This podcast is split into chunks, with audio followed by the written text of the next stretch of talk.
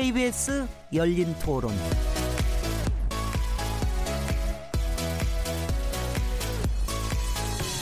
안녕하세요. 묻는다, 듣는다, 통한다. KBS 열린 토론 진행자 시민 김진혜입니다.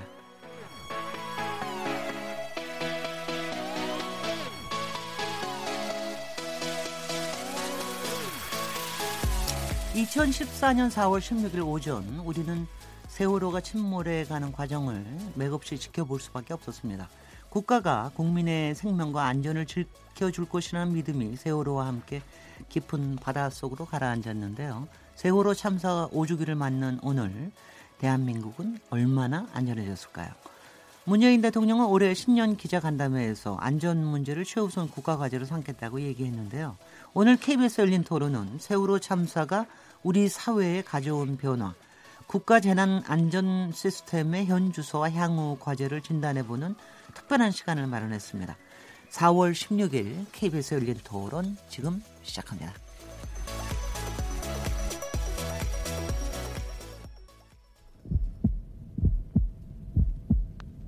살아 있습니다. 토론이 살아 있습니다.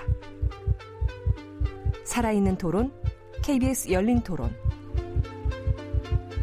토론은 라디오가 진짜입니다.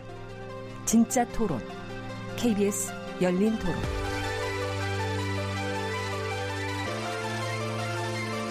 KBS 열린 토론, 청취자 여러분께서 토론에 참여하실 수 있는 방법 안내해드리겠습니다. 오늘 KBS 열린 토론은 생명과 안전, 대한민국은 안전해졌을까? 라는 주제로 얘기 나눠볼 텐데요. 청취자 여러분께서는 세월호 참사를 어떻게 기억하고 계십니까? 5년 전 국민들은 세월호가 침몰해가는 장면을 실시간 중계로 지켜볼 수밖에 없었는데요. 세월호 참사 이후 국가재난안전체계는 얼마나 달라졌다고 보십니까? 국가가 국민의 생명과 안전을 지키려면 어떻게 해야 한다고 보시는지 향후 과제와 관련해 의견이 있으신 분들은 문자 보내주십시오. 샤프 9730번으로 참여하실 수 있고요. 단문은 50원, 장문은 100원의 정보 이용료가 없습니다. KBS 모바일 콩 그리고 트위터 계정 KBS 오픈을 통하시면 무료로 참여하실 수 있습니다. KBS 1라디오 정파 관계로 오늘 KBS 열린 토론은 재방송되지는 않습니다. 다시 듣기를 원하시는 분들은 KBS 콩이나 팟캐스트로 들으시면 되겠습니다. 청취자 여러분들의 열띤 참여를 기대하겠습니다. 오늘 KBS 열린 토론 생명과 안전, 대한민국은 안전해졌을까라는 주제로 토론할 건데요. 함께 토론하실 패널 네 분 소개해드리겠습니다. 아, 오늘 초대한 패널 면면들이 아주 어, 아주 경력들이 굉장히 화려하시고 지금 현직에 굉장히 충실하신 분이고 그리고 평소에는 사실 여기서 뵙기 참 어려운 분인데 오늘 이렇게 안전에 관련된 패널들을 모셔서 어, 그 뭐라 그럴까요? 이렇게 좀 마음이 뿌듯하다 그럴까요? 그런 느낌이 듭니다. 어, 먼저 유희인, 류희인 행정안전부 중앙재난안전관리본부장님 나오셨습니다. 네, 안녕하십니까. 정부에서 재난 안전 정책을 총괄하고 계시죠. 안종주 한국사회정책연구원 사회안전소통센터장님 자리하셨습니다. 네, 반갑습니다. 아, 지금 현재 저 세월호 사회 사회적 참사 특조위원으로 세월호 참사 특조위원으로 활동을 하고 계시고요. 단국대 보건복지대학원의 초빙 교수로 일하고 계십니다. 이재은 충북대 행정학과 교수님 나오셨습니다. 예, 안녕하십니까. 어, 충북대 국가위기관리연구소의 소장님으로 일하고 계시고요.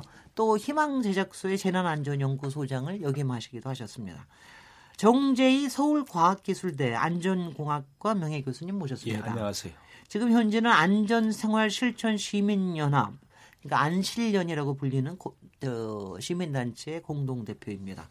나머지 분들은 좀 알 것 같은데 이거는 좀 얘기를 해주시죠. 안전 안실련이 어떤 일을 하고 주로 계시는지. 23년 전에 네. 삼풍 백화점 사고가 난 이후에 네.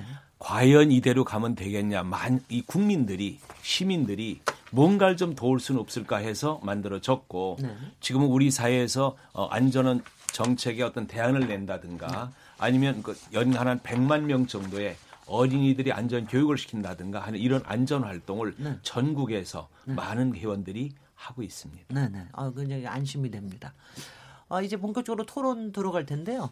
오늘 4월 16일 어, 세월호 참사 5주기 아마 여기 계신 분들은 참 저, 아, 소회가 남다르실 것 같은데 어, 어떤 생각을 갖고 계십니까? 안정주 선사장님부터 지금 세월호 참사 네. 조사 특조위원으로 활동을 하고 계시니까 더 남다르실 것 같습니다.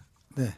어, 저희들은 특조위 회의할 때마다 어, 회의 전에 어, 세월호 그리고 가습기 살균제로 희생된 분들의 에, 넋을 위로하는 묵념으로 시작합니다. 오늘 이 자리를 빌려서 세월호 희생자와 또 그 가족들의 위로하고 넋을 기르고 싶습니다.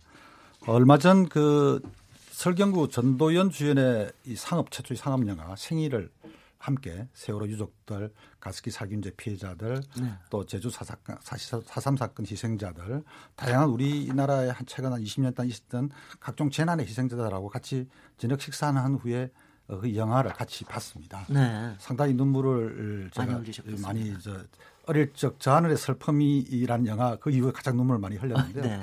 그 영화를 보면서 아 세월호 문제는 단지 과거에 있었던 그런 사건 우리가 그냥 어, 서로 어, 슬프고 아픈 뭐 그런 기억으로만 할 것이 아니라 앞으로 우리가 대한민국이 존재하는 한 영원히 기억하고 우리가 성찰하고 우리 사회가 네. 그렇게 하는 뭐 그런 것을 많이 느꼈습니다. 네. 어떠셨습니까 이재훈 교수님? 어떤 예. 소회를 갖고 계십니까? 뭐 학자이자 국민이자 연구자로서 늘 미안하고 죄송한 생각을 갖고 있습니다. 그래서 이제 2014년 4월 16일 날 세월호 참사가 발생하고서 어 100일 추모 어 학술 국제 학술 대회를 이제 우리 충북대학교 국가위기관연구소 또 희망제작소 재난연구소 등 해서 어, 개최를 했고요. 그 후로 꾸준하게 1주기, 2주기, 3주기, 4주기 그리고 5주기 추모 학술 대회는 지난주 금요일 날 네. 어, 프레스센터에서 했습니다. 네. 이제 광화문에 그 세월호 천막이 철거되면서 어, 분향소는 이제 이전을 했지만 그래도 어, 그것을 계기로 해서 이제 세월호를 결코 잊지 않고 우리 사회 안전에 새로운 어, 틀을 만드는 음흠. 계기로 만들어야 되겠다 이렇게 생각을 하고 있습니다. 네. 지금도 이제 학자들 사이에서는 어, 세월호에 대한 우리들의 책임도 있다 이런 의견이 지배적이고요. 음흠. 특히 위기 관리를 연구하는 학자들로서는 어, 희생자와 유가족들에 대한 미안함 죄송함이 늘 함께하고 있다고 네. 소회를 말씀드리겠습니다. 네. 정재희 교수님 어떠십니까?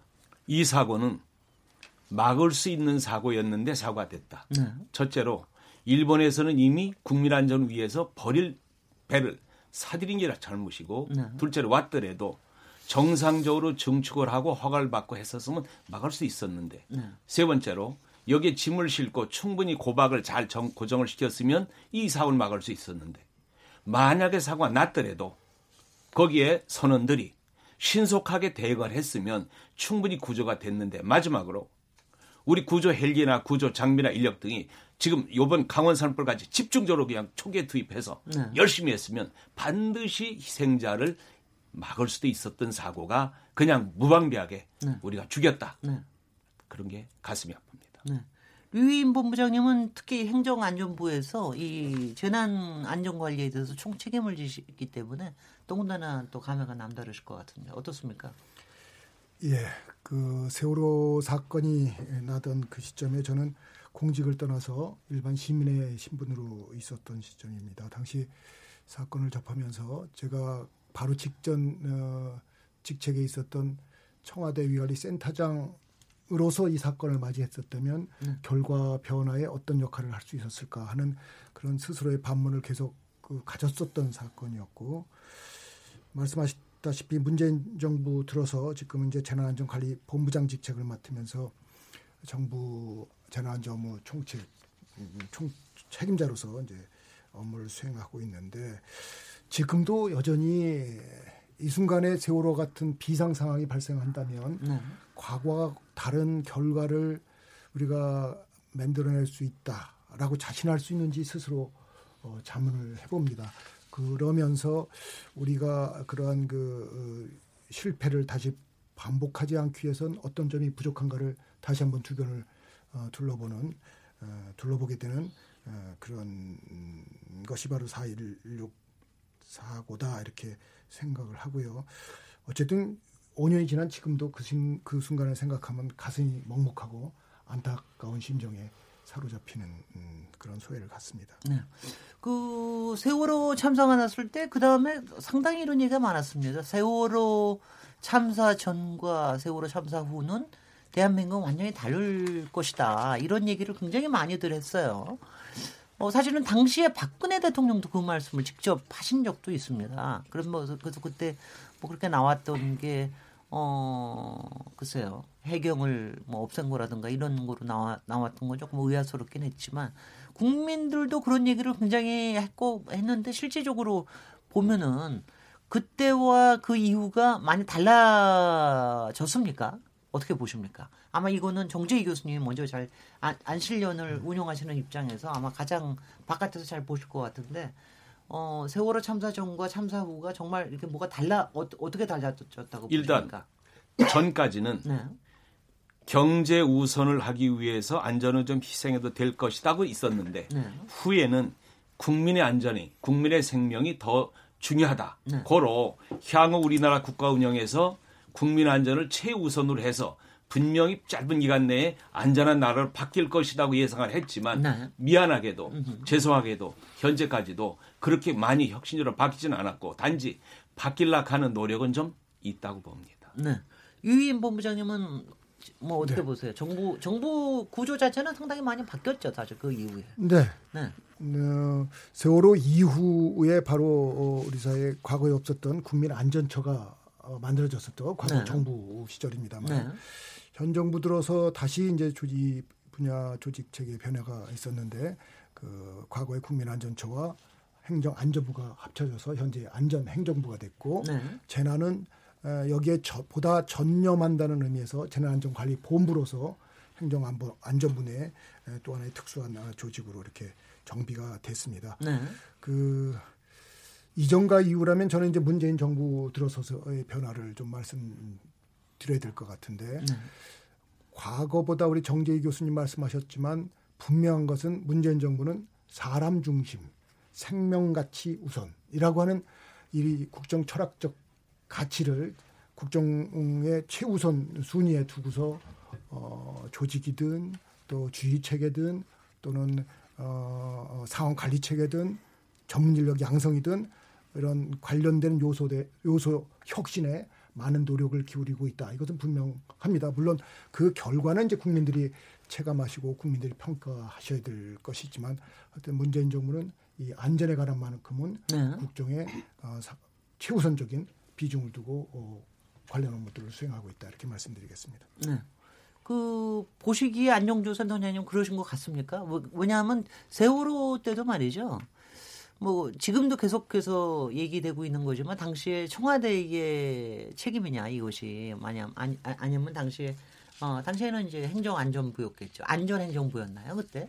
그 거기에 장관 책임이냐 뭐 이런 얘기가 굉장히 있었는데 지금은 또 국가안보실장 이쪽의 책임으로 전체적으로 지휘권이 굉장히 통제가 강화가 돼 있다. 근데 전체적인 지휘 체계를 어떻게 보고 계십니까? 네. 어, 그러니까 세월호 우리 참사 때 이 컨트롤 타워가 제대로 없었다. 네. 아, 그래서 그 현장하고 이 컨트롤 타워의 사람하고의 어떤 교감이나 지휘체가 좀 엉망이었다는 게 드러났죠. 어, 그래서 우리가 이 세월호 참사 이전과 이후로 대한민국 나눠야 된다는 것은 그만큼 세월호 참사가 우리 사회에 우리 국민들의 충격이 컸기 때문에 이제 그런 것인데요.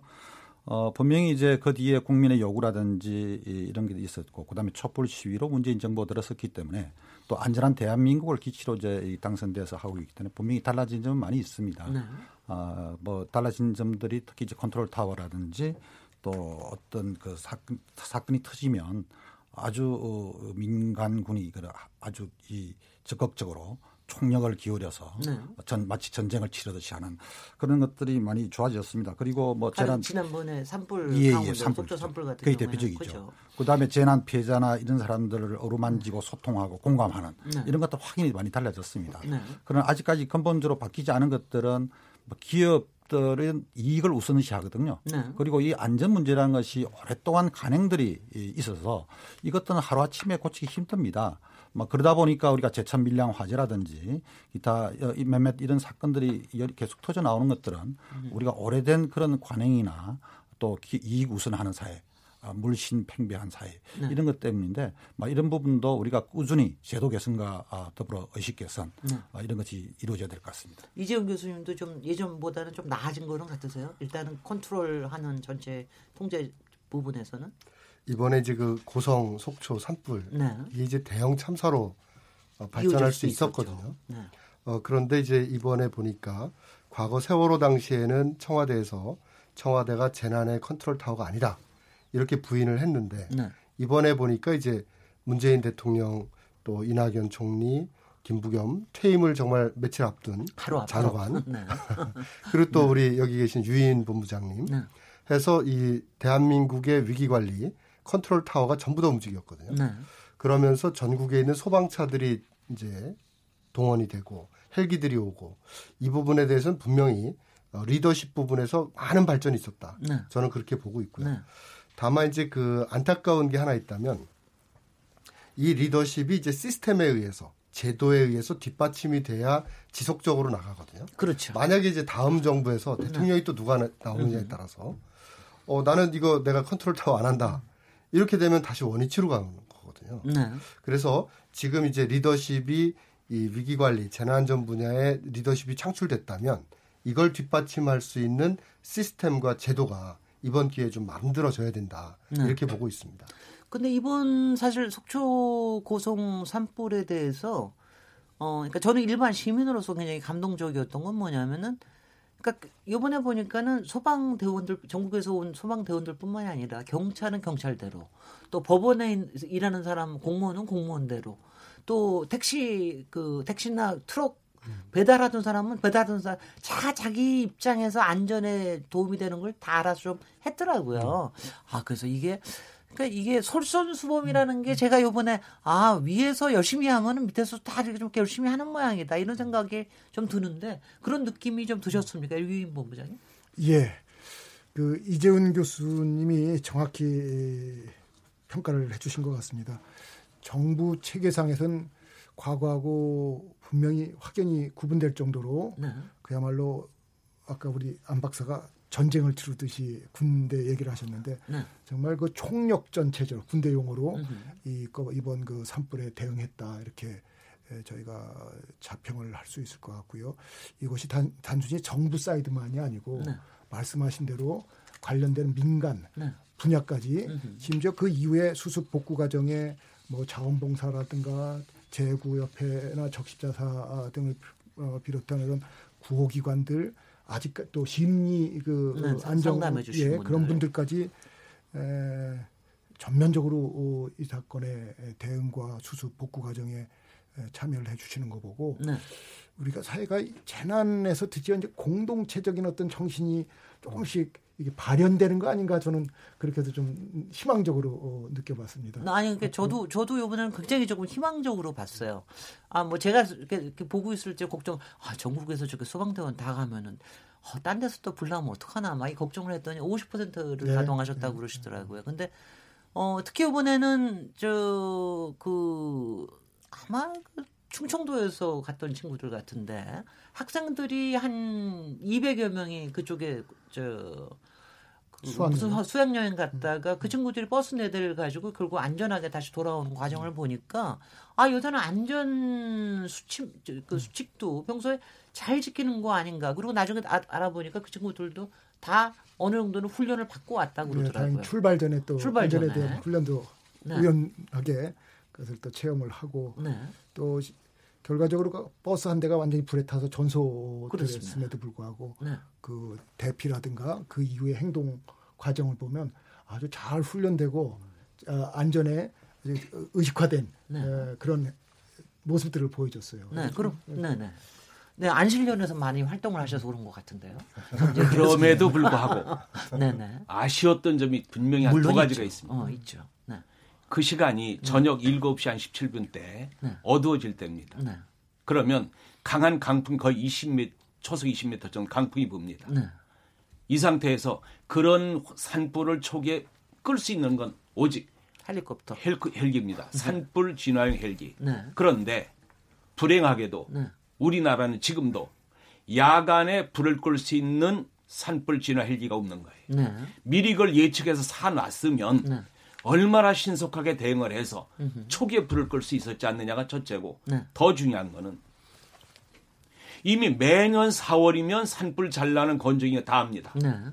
그럼 정부가 뭘 해야 되냐면 미리 산불 예방을 위한 홍보라든가 뭐 캠페인이랄까 여러 가지를 미리 해서 네. 이 불을 예방했어야지. 그래서 우리가 예방에 대한 생각. 근데 불이 났으면 더 신속하게 끌 수 있는 거에 네. 문제가 있어서 네. 하여튼 제가 원하는 건 이번 추경에 네. 반드시 야간에 불을 끌 수 있는 네. 대형 헬리콥터를, 헬리콥터를 반드시 구입해 달라. 예. 류인 본부장이 손 드셨습니다. 네, 네. 또, 또, 국회에다가 얘기를 하셔야죠. 네, 예, 예. 어, 그 사건이 나고 언론이라든가 또 국회 또 일반 시민분들도 지금 바로 정재희 교수님 말씀하신 야간과 산불 진화용 대형 헬기들을 예. 많이 말씀하세요. 근데 이거는 어 제가 이 기회에 조금 이 문제에 대해서 뭐 어, 조금 다른 다른 의견을 좀 네네. 네. 드려볼까 합니다. 네. 사실 어, 요즘에 대형 산불을 끌 수 있는 건 맞습니다. 사, 헬기에 의한 공중 진화가 맞습니다. 어, 산림이 워낙 우거져 있고 음. 또 어, 기상 조건도 과거와 달리 건조 같은 것도 좀 극심해지고 해서 지상에 과거처럼 인력에 의한 산불 진화는 거의 이제 불가능한 시점에 와 있는데 그렇다고 해서 이 야간에 특히 야간에 헬기로 산불을 진화한다는 것은 제가 알기로는 국제 다른 나라에도 이런 사례는 없는 것으로 합니다. 네. 그 헬기라는 것은 강풍에 특히 취약을 합니다. 취약합니다. 우리가 지금 보유하고 있는 산림청 그 어, 산불 진화형 헬기 전용 헬기마저도 재원상에 지금 말씀하신 20평방 아 20m 퍼세크 초속 20m가 maximum으로 돼 있고요. 실지 운영상에는 그보다 적은 초속 15m per sec, 초속 네. 15m가 네. 거의 한계입니다. 그 이상 되면 그 안전을 도모할 수가 없기 때문에 어, 산불 진화의 그 강풍 속에서 투입한다는 것은 조종사의 목숨을 담보하는 상황이 된다 이렇게 네. 말씀을 드리고요.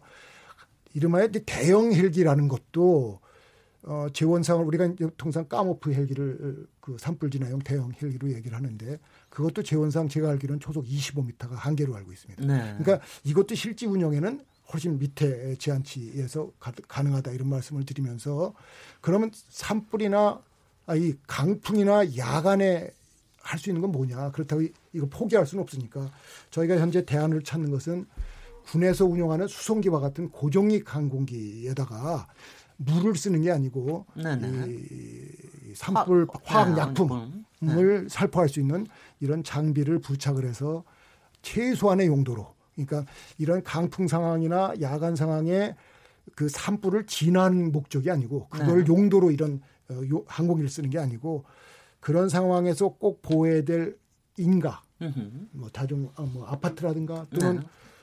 또는 뭐 위험 시설이 있겠죠 저유소 어, 저유소 시설이 있다든가 네, 네. 뭐 화약 저장고가 있다든가 요런 특정 목적에 보호하려는 그 그런 용도로 조금 가능할 겁니다. 그러니까 이 문제는 우리 사회가 조금 좀 음, 어, 헬기 쪽으로 접근하는 것은 어, 사실과 또 실현 어, 실용성에서 좀 문제가 되는 어, 논점이다 이렇게. 그래도 차관님한테 한 번 더 말씀 네. 올리면 네. 분명히 그 저 야간에 어, 가능한 헬기가 산불전 헬기가 있는 걸로 제가 듣고 있고 두 번째로 이것들을 우리가 능동적으로 대응해서 해야지 우리가 그 긴 시간 어두워져서 새벽까지 그 긴 시간을 불이 급속도로 확산을 그걸 보고 그저 마음만 졸이면서 이 해가 뜨기만 바랬던 거는 바람직하지 않을 수 있으니 네네. 네. 다시 한번 우리 다 같이 검토를 하시길 바랍니다. 예, 정 교수님 말씀하시는 혹시 그 영상을 보셨는지 모르겠지만 특정 헬기 회사가 그 시뮬레이션이라 할까요? 데몬스트레이션 하는 영상은 있어요. 예. 근데 실제 전 세계도 야간 상황에서 사, 헬기를 이용해서 산불을 진화 진화하는 그런 사례는 없습니다. 네. 그거는 조금 너무 위험해요. 그건 네. 그거 전문적으로 다투시는 거는 이제 네. 전문적인 데 가서 하시고요. 예. 또 국회 가서 네. 또 얘기하시고 예. 그러면 되고요. 근데 그거는 좀 그랬습니다. 저희 왜 작년 이맘때 캘리포니아에서 산불 났을 때 네. 그때 어 정말 엄청나게 산불 났을 때 그때 보니까는 한 일주일 열흘 막 계속 하더라고요. 그리고 그때 그 거기 할리우드의 스타들이 살던 마을까지도 다. 아, 그 제가 그때 그 아니 미국 같은 나라에서 저렇게 오랫동안 불을 못 잡을 수가 있는 거야. 뭐 이런 생각을 걔네들은 뭐 다 있을 것 같아. 헬리콥터도 다 있고 그러는데 그거는 왜 그렇게 그렇게 무서운 겁니까? 산불이라는 게. 이번에 네. 그 이번에도 거의 뭐 어, 일본 언론에서 태풍급 그 강풍이었다고 예, 예. 얘기하는데 예. 이런 상황에서 그 산불의 확산 속도라는 것은 네. 우리가 상상을 아니, 상상 사람보다 더 빨리 더 어, 빨리 사람보다 어, 사람보다 한 세 배쯤 빨리 그렇죠. 간다 예. 네, 네. 그래서 네. 이렇게 확산되라가는 그 어, 산불의 화선이랄까 이, 이것을 네. 항공기에서 그 소량의 물을 떠서 네. 그가서 퍼부어서 끄는데 네. 끄는, 쫓아가죠. 근데 말씀하신 대로 끄는 용도보다는 차단. 그렇습니다. 저기 예. 뭐야 화염을 차단해 주는 그런 역할에서 많이 쓰이긴 쓰이는 것 같더라고요. 예.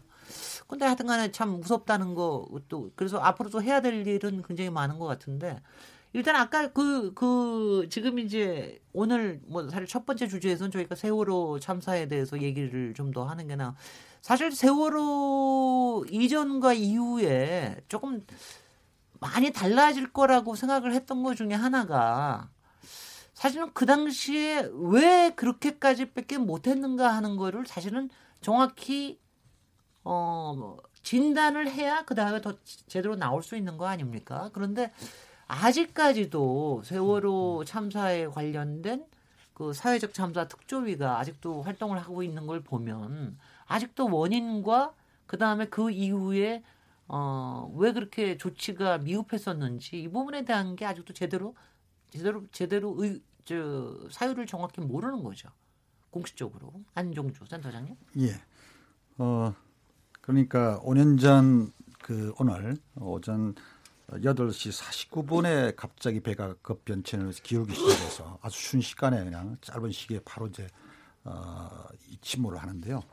지금 이제 그것을 비행기에도 블랙박스가 있듯이 네. 우리가 배에도 어, 이 배에도 DVR이라고 있습니다. 네, 디지털 네네. 영상 기록 저장 장치인데요. 이게 이제 예, 배 안도 그렇고 배 바깥에서 한 60개 되는 아주 그 이 CCTV가 작동이 돼서 다 저장을 하는 것입니다. 어, 이것이 한 60일 뒤에 이제 이 해군에서 건져서 해경에 넘겼다는 건데요.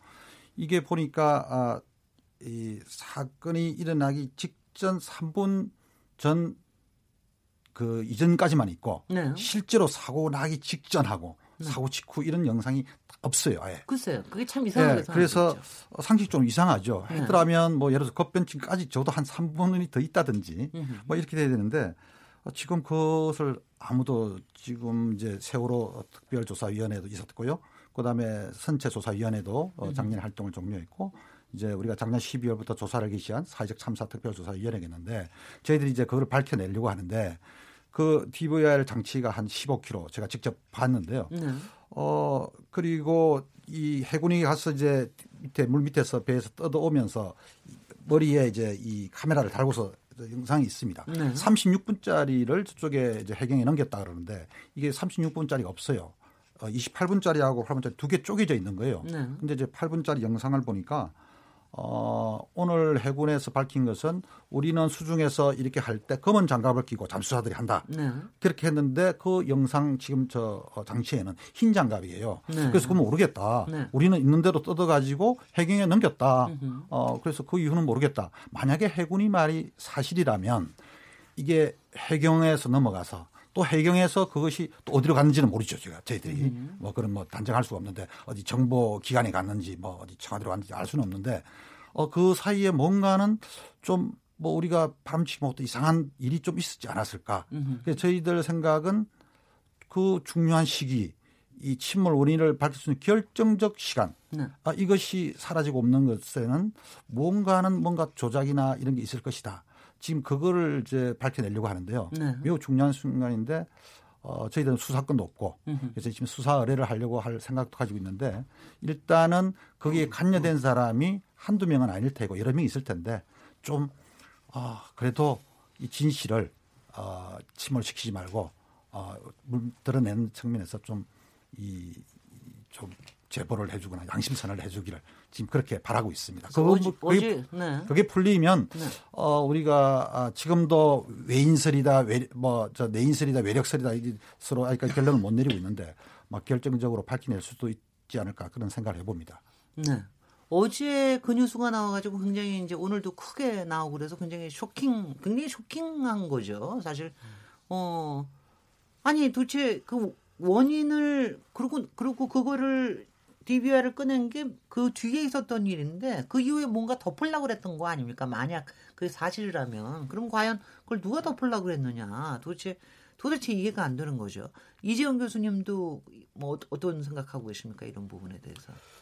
어, 일단은 그 정부의 물론 이제 과거 정부지만 어, 그러나 현 정부와 마찬가지로 정부에 네. 대한 국민의 신뢰와 직결되어 있는 거거든요. 네. 그래서 정부에 대한 신뢰를 회복시키기 위해서는 사회적 참사 특조위를 비롯해서 우리 전 정부가 반드시 그 진실을 찾아내야 된다고 보거든요. 네. 특히 그 재난이나 위기 상황이라고 하는 것은 국민들이 가장 민감한 어, 사안이고 그리고 그 부분에서 만약에라도 조작이든 어떤 다른 시도가 있었다면 혹은 그 원인을 어, 정확한 원인을 밝혀내지 못하게 하려는 시도가 있었다면 이것은 어, 다른 어떤 사안보다도 중요한 부분이다. 이렇게 네. 생각을 합니다. 아니 그러니까 세월호에 대해서는 이제 온 국민들이 죄책감을 가지고 있는 게 그날 그게 특히 텔레비에서 영상에서 계속해서 나왔기 때문에 더군다나 뉴스에서 뭐 일단은 학생들 다 전원 구조됐다. 그리고 마음 놓고 뭐 갔다 오고 나니까 갑자기 조용하게 가라앉고 있었던 거 아닙니까? 그리고 창문에서 애들 보이고.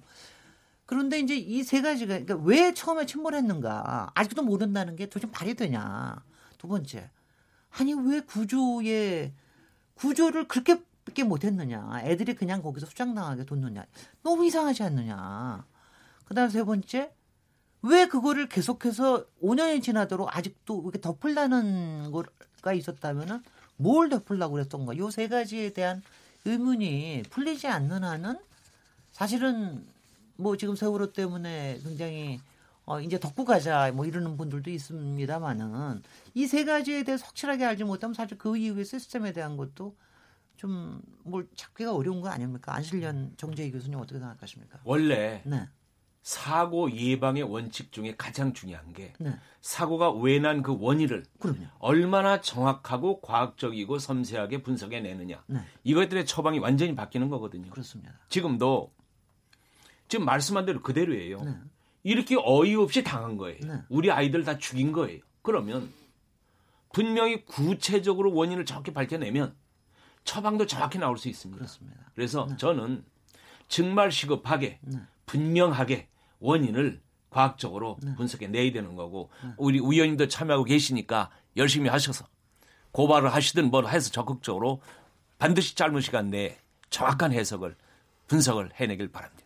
근데 네. 류인 본부장님께서 네. 세월호 참사 특별조사위원회에 비상임 위원이셨다고 그래요. 그러니까 박근혜 정부 때 일기 특조위에 비상임 위원으로 하셨다는 거죠? 예, 네. 맞습니다. 그때 일을 제대로 안 하신 거군요, 그러니까. 뭐할 수 없었죠. 예, 예. 예. 네, 실토하십시오, 그러면. 네, 어떤 예. 일이 있었습니까, 특조위? 기본적으로 어, 기본적으로 해상 사고, 어, 이번 세월호 같은 사고죠. 또는 그 어떤 많은 기술이 결합돼 있는 사고들 얼마 전에 있었던 대전의 화, 화학 화약 공장 폭발 사고가 그 예가 될 텐데요. 이런 사고들은 사실 그 조사에 정확한 원인 규명에 많은 시간과 노력이 요구됩니다. 네. 어, 세월호 사고 같은 경우는 이런 사고 원인 규명의 골든 타임이라고 할까 이런 시간을 그 당시 관련 음, 기관들의 비협조라 그럴까요? 아니면 어, 심지어 이제 어떤 방해적 태도 뭐 이런 것들로 놓친 측면이 첫 번째 그 원인인 것 같고요. 원인 네. 규명을 제대로 하지 못했던 예. 어, 두 번째는 그 이제 지금 우리 사회에 또 하나의 과제가 이런 그 기술적인 또 해상이라고 하는 특수한 상황에서의 일어나는 각종 사고들을 정확히 규명해낼 수 있는 조사해낼 수 있는 이런 전문 기관의 부재도 또 하나 어, 뭐 우리 그 속살처럼 네. 어, 이 문제를 제때 규명해내지 못하는 우리의 현실 아닌가 이렇게 생각을 합니다. 어, 물론 이제 두 번째가 바로 세월호 원인 규명, 진상 규명의 문제라 이렇게 말씀드리는 건 조금 조금 저거한 것 같긴 하지만요. 어쨌든 어, 과제로서는 이 두 번째도 분명히 에, 관련돼 있다 이렇게 말씀을 드릴 수 있겠습니다. 네네.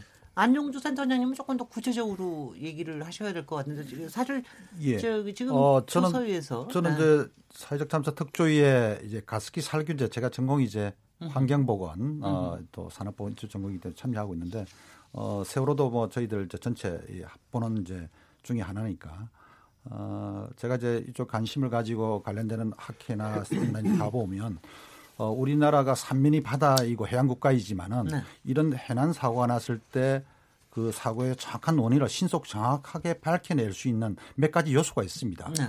전문 좀 전에 말씀하신 전문기관이나 전문가들이 얼마나 많이 있느냐. 그 다음에 그것을 우리가 원인을 밝혀낼 수 있는 과학 기술 장비가 있느냐. 이번에 세월호도 이 급변침을 우리 밝혀내기 위해서 우리나라에서 한 것이 아니라 유럽의 선진국에 가서 많은 수십억을 들여서 이렇게 하는 거거든요. 네. 그래서 이런 것들이 우리가 많이 부족하다. 이런 게 어, 전문가들의 공통적인 의견이고요. 그 다음에 이와 관련되는 예산도 거의 없습니다. 네. 아, 그 다음에 이제 이런 경험들이 우리가 진짜 성공적으로 이 해난 사고를 과학적으로 기술적으로 잘 밝혀낸 이런 경험들 많이 부족해서 이제 이런 세월호 참사를 계기로 해서 이 분야에 대한 투자, 관심 뭐 이런 것들을 정부뿐만 아니라 아, 우리가 국회라든지 네. 또 시민들도 관심을 가져야 될 것 같습니다. 네, 네, 네.